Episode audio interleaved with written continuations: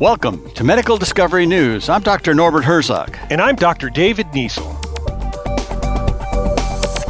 The tallest people in the world are in the Netherlands. In the US, the average height for men 20 years and older is 5 foot 9, and for women, it's about 5 foot 3. But heights vary across the world, and even though American men have grown by nearly two inches over the last century, a new study shows that even modest amounts of caffeine during pregnancy can produce shorter children. 80% of pregnant women consume caffeine.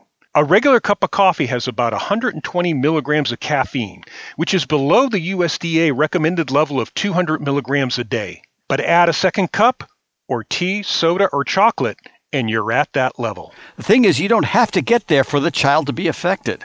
Two studies followed 2,400 pregnant women and their children. They found children of women who consumed even low amounts of caffeine were shorter than those whose mothers did not. How much shorter? while children of women who consumed the highest levels of caffeine were more than a half inch to almost an inch shorter at ages 7 and 8. Other factors also impact height genetics, nutrition, and certain hormones. Malnutrition limits height. The human growth hormone is affected by sleep patterns during childhood. As many as 12,000 gene variants may also affect height. So much cultural capital is placed on height that there are reports of people using surgery to extend their leg length. Obviously, that's extreme. But optimizing your height through good nutrition and enough sleep, that we endorse.